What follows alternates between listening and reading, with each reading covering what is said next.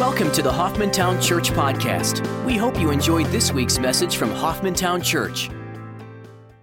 I do want to share a little bit uh, this morning as we look at this about the first three and a half years of what we would technically call Daniel's 70th week. Uh, the seven year period of time, we normally call it the tribulation, we call it um, uh, the seven year period of time uh, Jacob's trouble, etc. There's the Great Tribulation, which is the last three and a half years. The first three and a half years is the tribulation. All of it together is the 70th week of Daniel, or a seven year period of time that has yet to take place. I think a few weeks ago we talked about the day of Christ and the day of the Lord. And I think the rapture begins to take place. I think they have a slide that we can look at and, and kind of look at the time frame of this. The rapture of the church takes place, which I appreciated, Andy, if you were here on, on Friday night uh, during the seminar, I thought he did a very good job of, of expressing uh, the biblical uh, reality and, and the purpose, all the different aspects of what the rapture is for, when it will take place, etc. For believers, it is a, a tremendous time of encouragement and hope. And so we're thankful uh, that we're going to be taken to be with the Lord. And, and uh, Paul says to the Thessalonian believers to encourage one another with these words because we will continue, we will be with the Lord forever. What an amazing truth this is when the rapture begins, which uh, there is no sign that is necessary for it to take place, there's nothing to, in effect, uh, take place prior to the rapture. It's, it's something that the Lord could do literally at any moment. When that takes place, the day of Christ and the day of the Lord, two different agendas will begin simultaneously. We don't know how long after the rapture takes place to where the beginning of the tribulation takes place. We're not given that specificity in Scripture. We do know that Daniel's 70th week, or the tribulation period, the seven year period, begins with the signing of a covenant by the Antichrist. And we know that when the rapture takes place, then the lawless one, the Antichrist, will be revealed. So, what we're going to do this morning is look at the first three and a half year period of time in the tribulation, Daniel's 70th week. The day of Christ is for believers, begins when the rapture takes place. We enter into a program designed for believers that ultimately uh, is part of this, is, is the, the um, judging, if I could put it that way, of our works and the rewards that take place as a result of either having been faithful to follow the Lord or, or perhaps not so much. Uh, for, the, for the unbelievers, there's a program that begins on this earth, uh, the day of the Lord, which involves a lot of tribulation, God's wrath upon this earth. And so that's something that we're going to look at. Let me give you three things because there's all kinds of different thoughts on this. I, I think when we look at this 70th week of Daniel, the three and a half year period of time, uh, and ultimately the seven year period of time, there are several things that are, that are, in my mind, come very clear. First of all, there's divine revelation. This is yet to happen. It is something we recognize is prophetic in Scripture, but it is revealed. When we talk about revelation, we're talking about the uncovering, the revealing of the reality in fullness of Christ Himself. We know that grace and truth were realized, came to be through the person of the Lord Jesus Christ when he entered into time. John chapter 1, verses 1 and following deal with this. But when Jesus Christ came, he gives us a picture of the Father. We're able to see God in a sense because we see Christ. We recognize the Father because we see the Son. And the Lord Jesus Christ has made himself visible so that we can recognize the reality and the truth of who God really is his motives, his character, all the rest. When we talk about the revelation of Christ, we're talking about a two part moment. The first being the rapture, where we're caught up to be with Him in the air. And the second, when He brings the body of Christ, those believers, back to earth with Him, and He comes to judge the earth. And in that moment, we're going to see the full revelation of the Lord Jesus Christ. We're going to see that He is just. We're going to see that He is able to deal with sin and He's going to put sin in its place. He's going to bring judgment. He is love, yes. but he also is a faithful and righteous and holy judge. And so we have this full uncovering of the reality of who Christ really is. We also have divine wrath.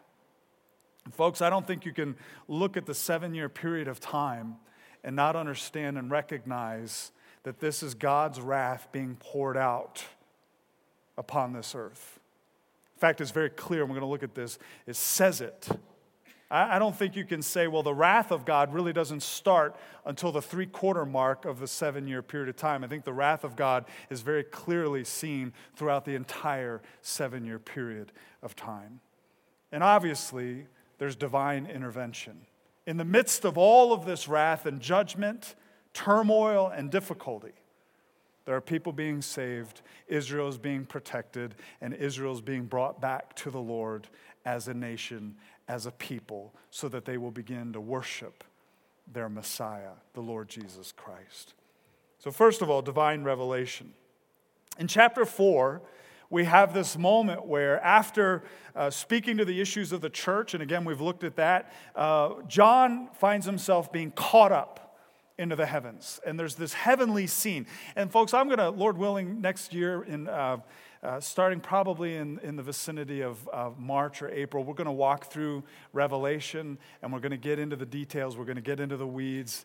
Uh, I've never done that before, so I'm excited about that. What I'm doing now is giving you kind of more of a 30,000 foot view of it so that there's kind of some uh, prefacing taking place, so that there's a, a, a way, hopefully, of viewing this period of time from a 30,000 foot view so that there's an understanding of it. So I'm not going to get into all the details of, of chapters 4 and 5 following, but let me give you some thoughts that are, are broad to give handles to this revelation uh, of revelation and eschatology, the study of the end times, this prophetic moment that has yet to take place. In chapter 4, we're given a throne room scene in heaven. John's been taken up and he finds himself in the throne room of God. And what I want to focus in on is really in chapter 5, where this book with seven seals is presented, and nobody is found worthy to be able to open or break the seals of this book or the scroll until the Lamb of God, the Lord Jesus Christ, comes forward. John is so distraught about this that he's, he's weeping and he has to be encouraged. No, it's okay. The Lamb of God is able to open the scrolls. There's the introduction of the Lamb of God, one who is slain before the foundation of the earth. There's this description of the Lamb. But what I really want you to take away as you, hopefully, Lord willing, have been reading through this and have been praying through this is the worthiness of the Lamb. When you see this throne room presented in Scripture and you, you hear the living creatures and you see the activity of the 24 elders representing the church throwing their crowns before the Lamb. When you recognize the Lamb of God slain before the foundation of the earth, being considered worthy because of who he is to break the seals of the scroll. I think one thing you certainly come away with is that this lamb is no ordinary lamb, that Jesus Christ is no ordinary created being that He's the Lord and He's worthy of our worship. Amen? Folks, think about this. We're in a time, in a moment where I believe we're in the end times. I don't think there's any question about that. Look, if 2,000 years ago Paul thought the Lord could come back at any moment, I'm waiting for the last tick of that second hand to hit to where the Father tells the Son, Go get my people. Go get my people. And I don't know about you, but I'm looking forward to seeing Christ in the air face to face. Are you? I, I can't wait for this body of death to be gotten rid of. I, I can't wait to see the salvation that we've been promised, that we have staked everything upon because of God's word, because of what God has said, fulfilled.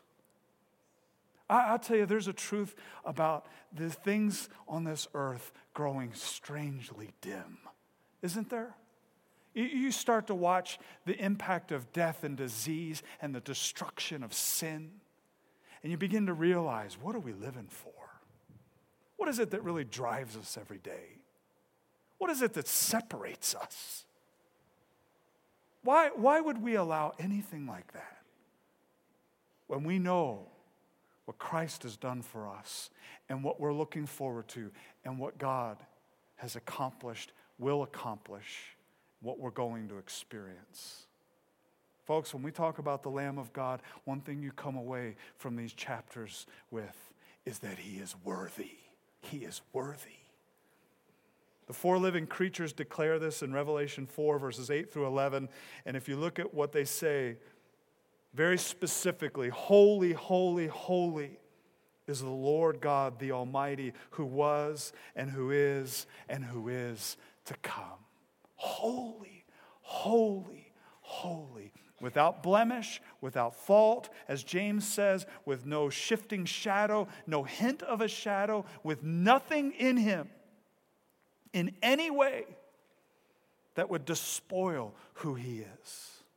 Blameless, above reproach, not even the hint of the shadow of sin upon him. Pure light, goodness, absolutely set apart unto himself, holy, holy, holy. Folks, when we begin to read this and we begin to think through this, we begin to understand what this indicates, what it means, how it relates to us in our day. One of the things we ought to come away with is that the Lord Jesus Christ, the Lamb of God, is worthy of our worship. And the question is, are we worshiping him? And I'm not talking about just Sunday morning.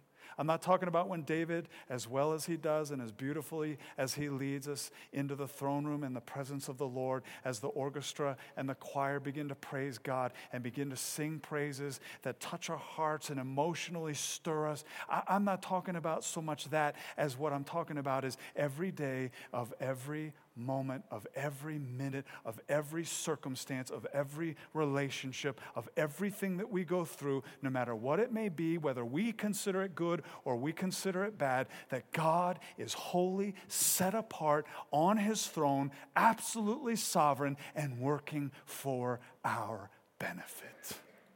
Do we understand that? And are we living in light of that hope and that truth and that reality? Holy, holy, holy is the Lord God, the Almighty, who was and who is and who is to come. The four living creatures give him praise. They declare his holiness. The 24 elders representing the church in verse 11 says, Worthy are you our Lord and our God, to receive glory and honor and power, for you created all things, and because of your will they existed and were created. Worthy are you. You hear the worship, the adoration, the awe. Talk about being overwhelmed by a God who sits on his throne, who is above all things, who is holy, who is worthy of our lives, of our thoughts, of our activities, of everything that we are. Revelation chapter 5, verses 9 and following. Those who were martyred say this Worthy are you to take the book and to break its seals, for you were slain and purchased for God with your blood men from every tribe and tongue and people and nation. You have made them to be a kingdom and priests to our God, and they will reign upon the earth. Wow. This God who sits in unapproachable light, who no man can see, sent his son so that from every tribe and every nation, men would be purchased with his blood. It's amazing. There's question as to who this group is, and there's other particular passages that deal with those who have been saved out of the tribulation. I don't think that's the point right now. The point of the matter is what has the Lord done? And is he worthy of our praise? Is he worthy of our lives? Is he worth serving with every fiber of energy within our bodies? Is he worthy of our worship? The angels praise the Lord. In Revelation chapter 5, verses 11 and following, they say this Worthy is the Lamb that was slain to receive power and riches and wisdom and might and honor and glory and blessing. And then they go on in the middle of verse 13 to say, To him who sits on the throne and to the Lamb be blessing and honor and glory and dominion forever and ever. What an amazing truth. What an amazing truth. Even the angels praise God for all that he's done, for what he's able to do, for what he's accomplished. And they give him praise, they worship him, they give him worth because he alone is worthy of it. When we talk about a divine revelation, what we're talking about is the revelation of the Lamb and all that He's done and what He alone is able to do, and the fact that He is worthy of our worship. He is holy. He is worthy to receive all the adoration. He's worthy to receive all the credit because he alone was able to accomplish what he accomplished at the cross. The angels praise him.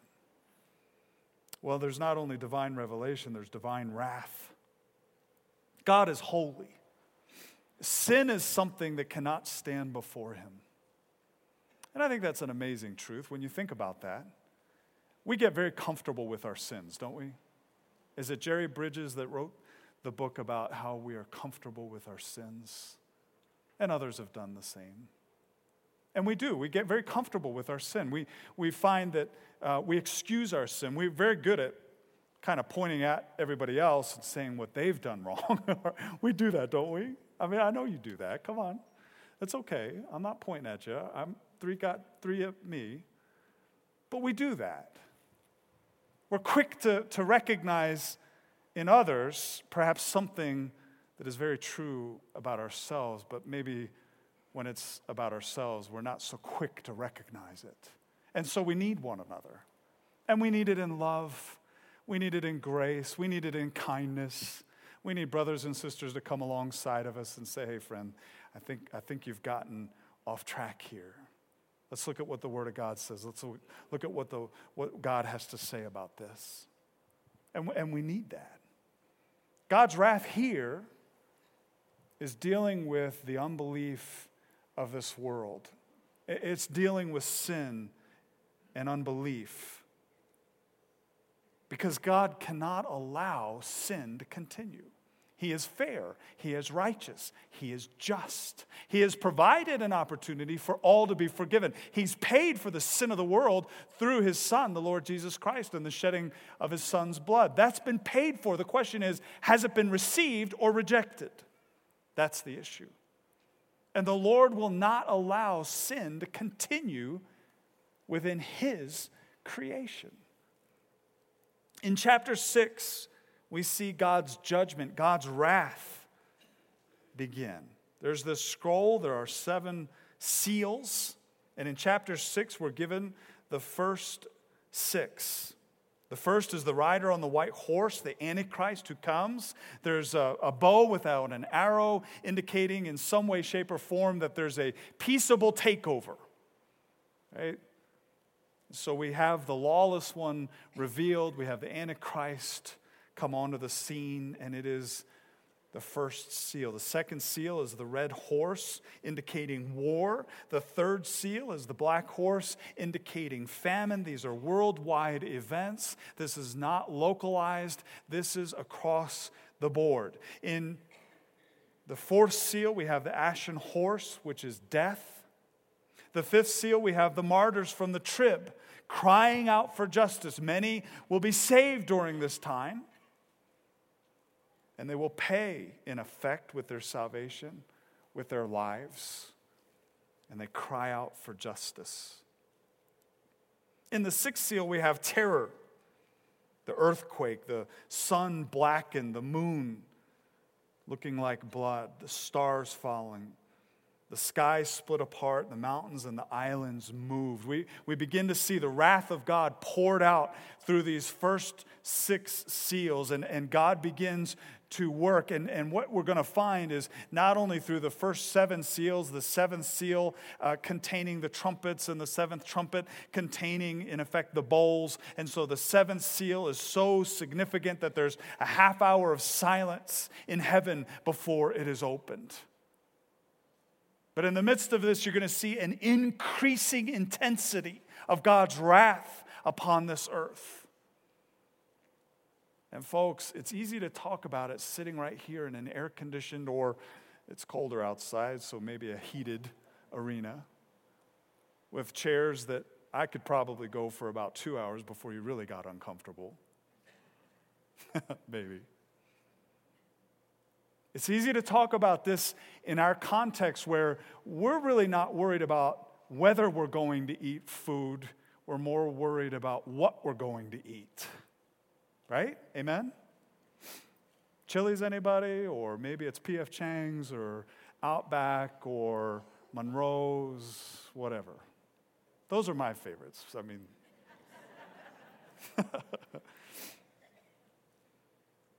but folks, this is real.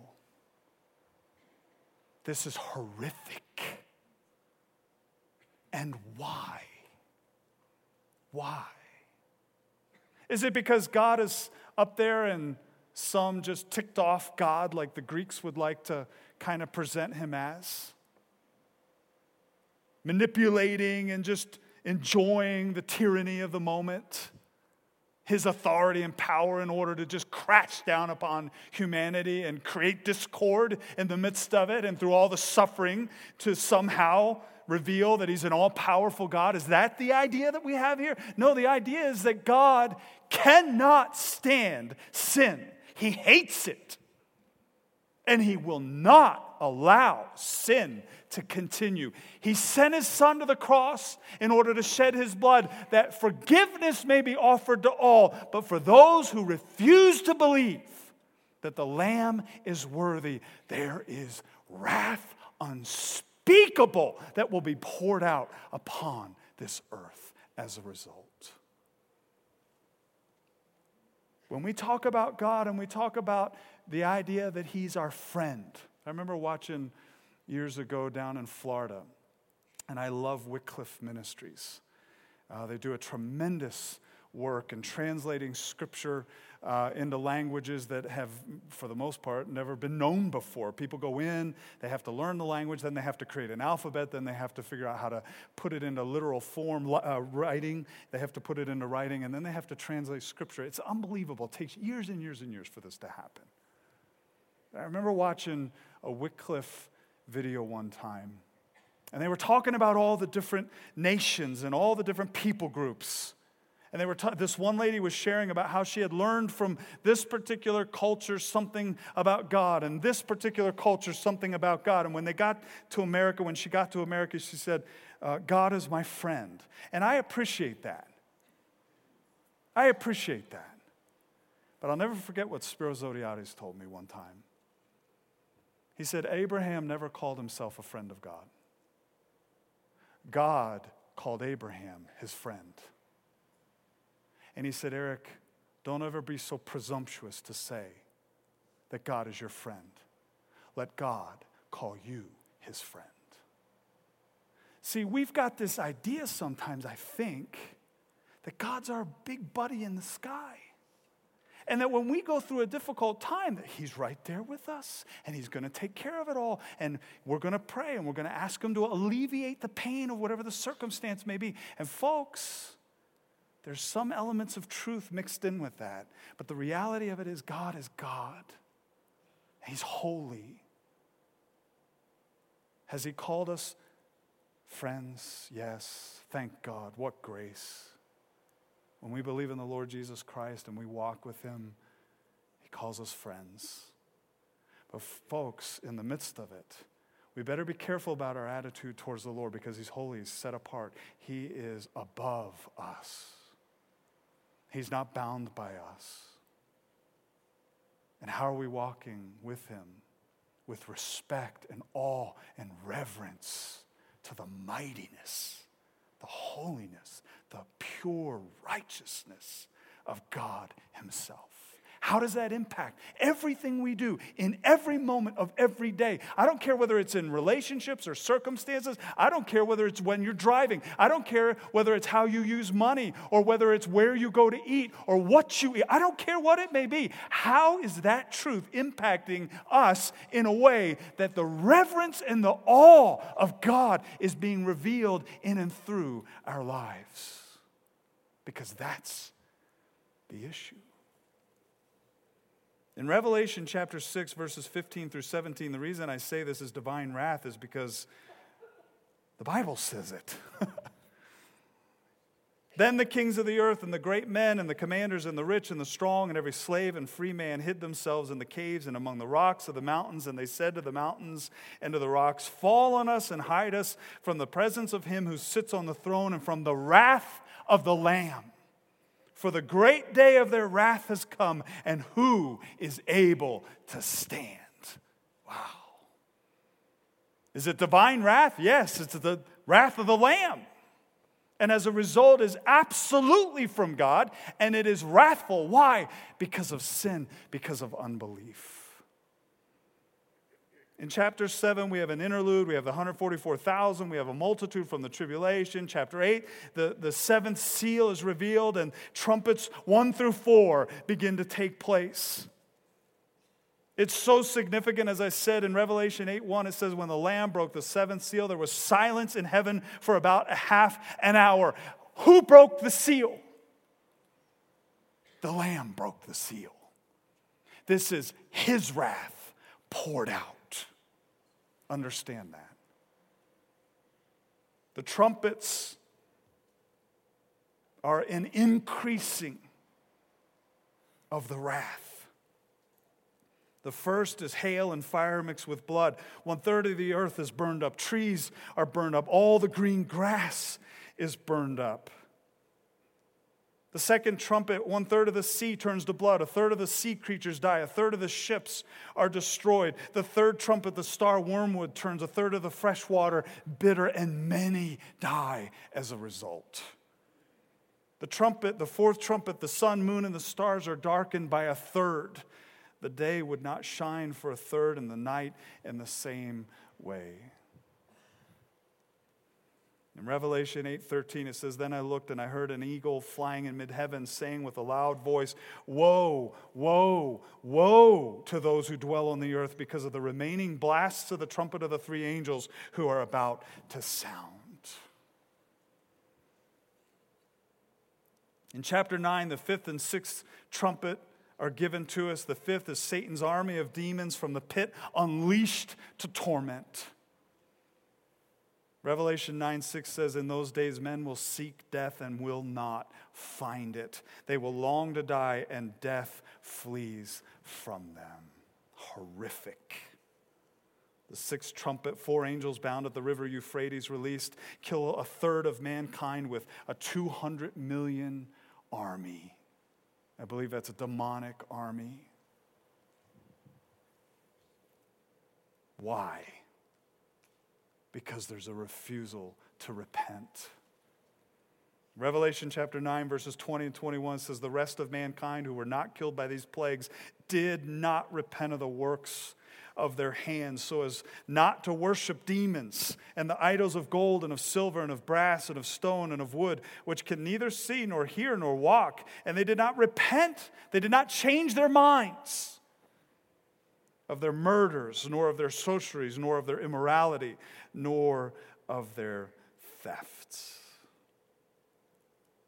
Lack of repentance. They know it's the Lamb, they know it's the wrath from God, but there's a refusal to change their mind. They would rather continue to worship, give credit, give worth to things that are inanimate, created, and or demonic rather than to acknowledge the salvation is through Christ alone. In chapter 10, there are seven peals of thunder. John eats the little book. Tastes good, but there's a bitterness in his stomach. Chapter 11, we have the two witnesses. And then the seventh trumpet. And out of that come the seven bowls. You know, the interesting thing in the midst of all this is there's divine intervention. And I love this because God's mercy, God's, God's judgment is just because He's just. God is holy, but He's also merciful. Merciful. Do you, do you understand mercy? Do you understand pity and the difference? See, pity is when you see somebody. I was in Romania uh, years ago when I was about 19 years old, and, and we were there for three months. And we walked past uh, a gypsy lady who was begging for money. And in the middle of the sun, she had placed her little baby naked on a blanket. This baby was filthy and screaming at the top of its lungs. When I say filthy, folks, I mean every bit of that filth. Filthy. And I remember walking with my friends, and as we were walking towards her, I, I don't know what it was, I, other than God Himself in me began to create a, a, a, pity. And I don't mean pity in the condescending form that we tend to use it as. I mean, within oneself, there's a deep, deep sorrow and anguish for this situation, this person. And I began to look at that little child, and I love little children. I really do. I, I, enjoy being with them. They're so much fun. They're fun to tease, they're fun to bless, they're fun to play with, they're just fun. And then you give them back to their parents, and that's even better. I remember reaching down and just sensing I needed to pick that child up because it was screaming, and I, I picked that child up and that just held that child, tried to comfort that child. We knew that this gypsy lady was trying to rip us off, and it didn't matter. We gave her whatever Romanian lei we had at the moment and just said, Here, take this. See, pity is when you have in you a deep anguish and sorrow for something. And God looks down and He recognizes that we're in this horrible state of filth and we need Him. And so He looks down and he's, he's got pity upon us. But the difference between pity and mercy is mercy is pity in action. Mercy is when God reaches down and rescues. The question is, why does He rescue?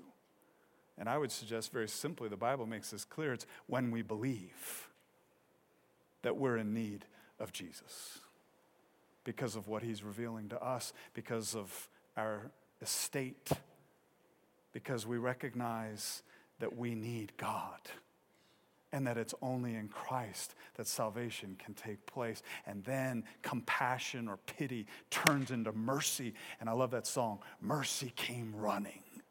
Isn't that beautiful? Mercy came running because of my need. See, the Lord recognizes what's necessary. He knows what we need. And His mercy, even in the midst of all this wrath, even in the midst of all this tribulation, His mercy, His rescuing power is still available. There's the 144,000, there's the prophets, there's the witnesses in the mid heavens crying out about the gospel of God's grace and the coming kingdom. And there are those who will receive the Lord Jesus Christ and will repent. They will change their minds and recognize they need to believe in the Lord Jesus Christ alone for salvation. Israel will be brought back to the Lord. Satan seeks to destroy Israel, folks. One of the greatest reasons I believe this election has been so important is fundamentally Life, absolutely. The rule of law, absolutely. Israel, absolutely. We must not lose sight of that. God is not finished with Israel. And Daniel's 70th week fundamentally is not only for, for the dealing with sin and unbelief, it is also for Israel to be brought back to himself. There is divine intervention. Satan, during the tribulation, seeks to absolutely destroy Israel. And the picture is of the dragon and a woman giving birth, and the dragon trying to eat the child. And God intervenes because Israel is special to the Lord. Revelation chapter 15, verses 2 through 4 says, I saw something like a sea of glass mixed with fire, and those who had been victorious over the beast and his image and the number of his name, standing on the sea of glass, holding harps of God. And they sang the song of Moses, the bondservant of God, and the song of the Lamb, saying, Great and marvelous are your works, O Lord God, the Almighty. Righteous and true are your ways, King of the nations. Who will not fear, O Lord, and glorify your name? For you alone are holy, for all the nations will come and worship before you, for your righteous acts have been revealed. In chapter 12, we have the woman and the dragon along with Michael. We have Satan's attempt to destroy Israel and God's intervention or protection on their behalf. Chapter 13, we have the beast from the sea and the beast from the earth. The, the number 666 is given. In chapter 14, we have the Lamb and the 144,000. We have the angels flying in the mid heavens, the doom of the worshippers of the beast, along with the reaping of the earth. In chapter 15, we once again have a heavenly scene. And we see in the midst of all this wrath that God's mercy is still available. Wow. Isn't that amazing? Doesn't that want you to just want you to say, Oh God, thank you for who you are. You're great and glorious and alone worthy of worship. Let me just give you a couple concluding thoughts on this, a few. First of all, my prayer is that as we study these end times things, that this is a purifying hope. Do we really believe that the Lord Jesus Christ could come back today? And how do, how do our actions and attitudes reflect that? Huh. I, I say that to myself as much as anybody else. Because I get mad at those drivers on Paseo too. You know what I'm saying? I never drive wrong, ever. Nobody ever would get mad at me about that, you know. But secondly, it's a sobering reality. Do, do we really believe that this is literally going to happen? Or do we, do we just kind of imagine it away? Well, God's wrath, yes. Or this is just speaking of his hatred towards sin, and so this is just uh, figurative, not literal. See, I believe it's literal. I believe it's absolutely going to happen. And I believe that that ought to cause all of us to be sober. Whoa. Okay, how do we handle this? Do you realize the people around us, if the Lord comes back, the rapture takes place, and this 70th week of Daniel begins at some point after the rapture? Do you realize that the people around us who do not know the Lord Jesus Christ, who have never received him, believed in him for who he truly is, do not have salvation? Do you realize they are destined for wrath? They will go through this. What does that do to our souls? What does that do internally within us when we go past people and we realize? That the wrath of God will be poured out. How are we walking with God in the midst? How are we viewing this literally, understanding that this could literally take place at any moment? And what is that doing to change, to recalibrate how we think, how we act, how we walk, etc.? I, my question is simply this what, when we look at these end times moments, I, I, really believe it's a call to recalibrate our lives in light of the days we're in. Folks, if you think an election is going to fix this country, I'm sorry. It will not. It will not. I, I think what Tim said is absolutely correct. Maybe we've spent time in prayer. Maybe we've spent time, amen. Do we stop? Do we stop? See, when we talk about recalibrating our lives, what we're talking about is are we right in line with what God has for us? Or are we dependent upon Washington, D.C.? Because I'm going to tell you something. If you're dependent upon Washington, D.C., keep on. Keep on keeping on, friend. You think Washington, D.C. can fix your life? Wow. Not sure how to help you on that one, to be honest. Only the Lord Jesus Christ can fix this country, can fix this world. The question is, how are we walking in such a way that our lives are being constantly recalibrated to make sure we're absolutely attuned to the Lord? What's our purpose? What's our purpose? Is it to make sure that we just got enough stuff? Is that what it's about? My 401k is doing great. We got, a, we got a president that's promised to cut taxes, and I'm all for that. But is that what we're all about? I, I hope your 401k does great, and I hope you make a lot of money, and I hope you give it. Amen? Make money. Good. Don't get caught up in it because the love of it is the source of all kinds of evil. There's nothing wrong with making it unless you hoard it to yourself. Then it's sin, friend. Give it to the Lord and watch what He does to multiply it. What's our purpose? How's Christ being revealed through our lives? How are we being good stewards of His resources? Not just, not just financially, but also our time. What God's created us to do, the, the spiritual gifts that He has given to us. Maybe it's one, maybe it's multiple. Who knows in that sense? But what is it that God's calling you to do to serve? What about our personal relationship with the Lord? Do we need to be recalibrated in that? Do we need to have our, our thinking adjusted with regard to our walk with God? Is He really the true, absolute center of our life? Is He the first thought on our mind? Is that really true? Or we just come on Sunday, or we come maybe Wednesday nights. Maybe we do certain fellowship things, we go to a cave, whatever it may be. But the rest of the, the day or the rest of the week, really, we, we kind of have compartmentalized this. Is really the Lord Jesus Christ our lives? That's the issue. And how would the Lord use just a reminder of these prophetic moments to help us recalibrate? With regard to our personal relationship with Him. What about one another? What about one another? Hmm. You know, folks, I, have been here for five years now, senior pastor, elder.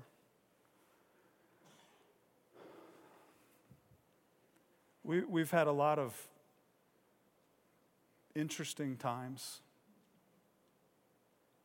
That's a good PC way of putting it, okay? I'm not going to get into all the details for all kinds of reasons. But you know, the thing that keeps coming to my mind, and I can't get past this, and I think as elders, we've prayed about this, talked about this. Here we are talking about a strategic moment. What is God calling us to do specifically as a church body? What are some of the things, perhaps one goal, whatever it may be, that God has for us as a church body that He's inviting us to join Him into actually working on, accomplishing, doing. And the thing that, I love that, I love that. The thing that really keeps pulling me back a little bit is if we if we design something and we have all kinds of programs and and suddenly there we here we are we're going but we don't get right with one another what was it worth? What was it worth? I'm going to challenge you in something, okay? Can I do that? Through the rest of this year, which is unbelievably almost over, leading into January 1, because January 1 is a Sunday. If you didn't know that, you know it now. We're going to have a time of communion on January 1. We're going to have a special called service that morning because we want to start off a new year. And we want to take all this stuff, maybe pain, maybe hurt, maybe somebody has sinned against you, maybe you've sinned against somebody, maybe there's frustration, maybe there's anger, whatever it may be. And I'm going to challenge you over the next few weeks. Number one, go to the Lord and say, Lord, is there sin in my own life that I first and foremost need to confess to you? Number two, if that involved somebody knowingly, I'm not talking about you had thoughts about a person and now got to dump the trash out on that person. They didn't even know that you were thinking it. Please, please don't do that. I've had people do that to me. It's indescribable. Oh, thanks. I didn't know you hated me so much. I appreciate you. I, uh, thanks for being honest. You know, get it right with God. But in all seriousness, if there's something you need to go to somebody because the Lord directs you and the Holy Spirit's, but you go to that person and get it right. Do not come into January 1 and that communion time and leave something at the altar that needs to be dealt with. Deal with it. And let's, as a church body, unite in Christ and in His power and in His authority and walk arm in arm together so that through us, the love of Christ, the grace of God, the goodness of God, the joy will be revealed even more than what it's already being revealed to be. Amen? Let's take that and prayerfully go before God and ask the Lord to reveal that. And let's make it right with one another. I'm going to tell you this. I'm not going to tell you who, and I'm not going to tell you what. I got some things I got to get right. I'm not the only one that I'm, I'm talking to, or you're not the only one that I'm saying this to. I do too. Amen. God's grace is good, isn't it? His mercy and His forgiveness is sufficient. Let's get right with one another. Folks, we're in the end times. Let's redeem the time. Let's not waste it. Let's recalibrate to what God has for us and let's walk in it passionately, wholeheartedly, so that the Lamb will receive the glory, the honor that he is due. Amen? Thanks for listening to the Hoffmantown Church Podcast. We'd love to hear how God is working in your life. Everyone has a story. Please tell us yours. Visit www.hoffmantown.org and click on the Tell Us Your God Story link on the homepage to share yours with us. Thanks for listening to our podcast, and we hope you will join us next week.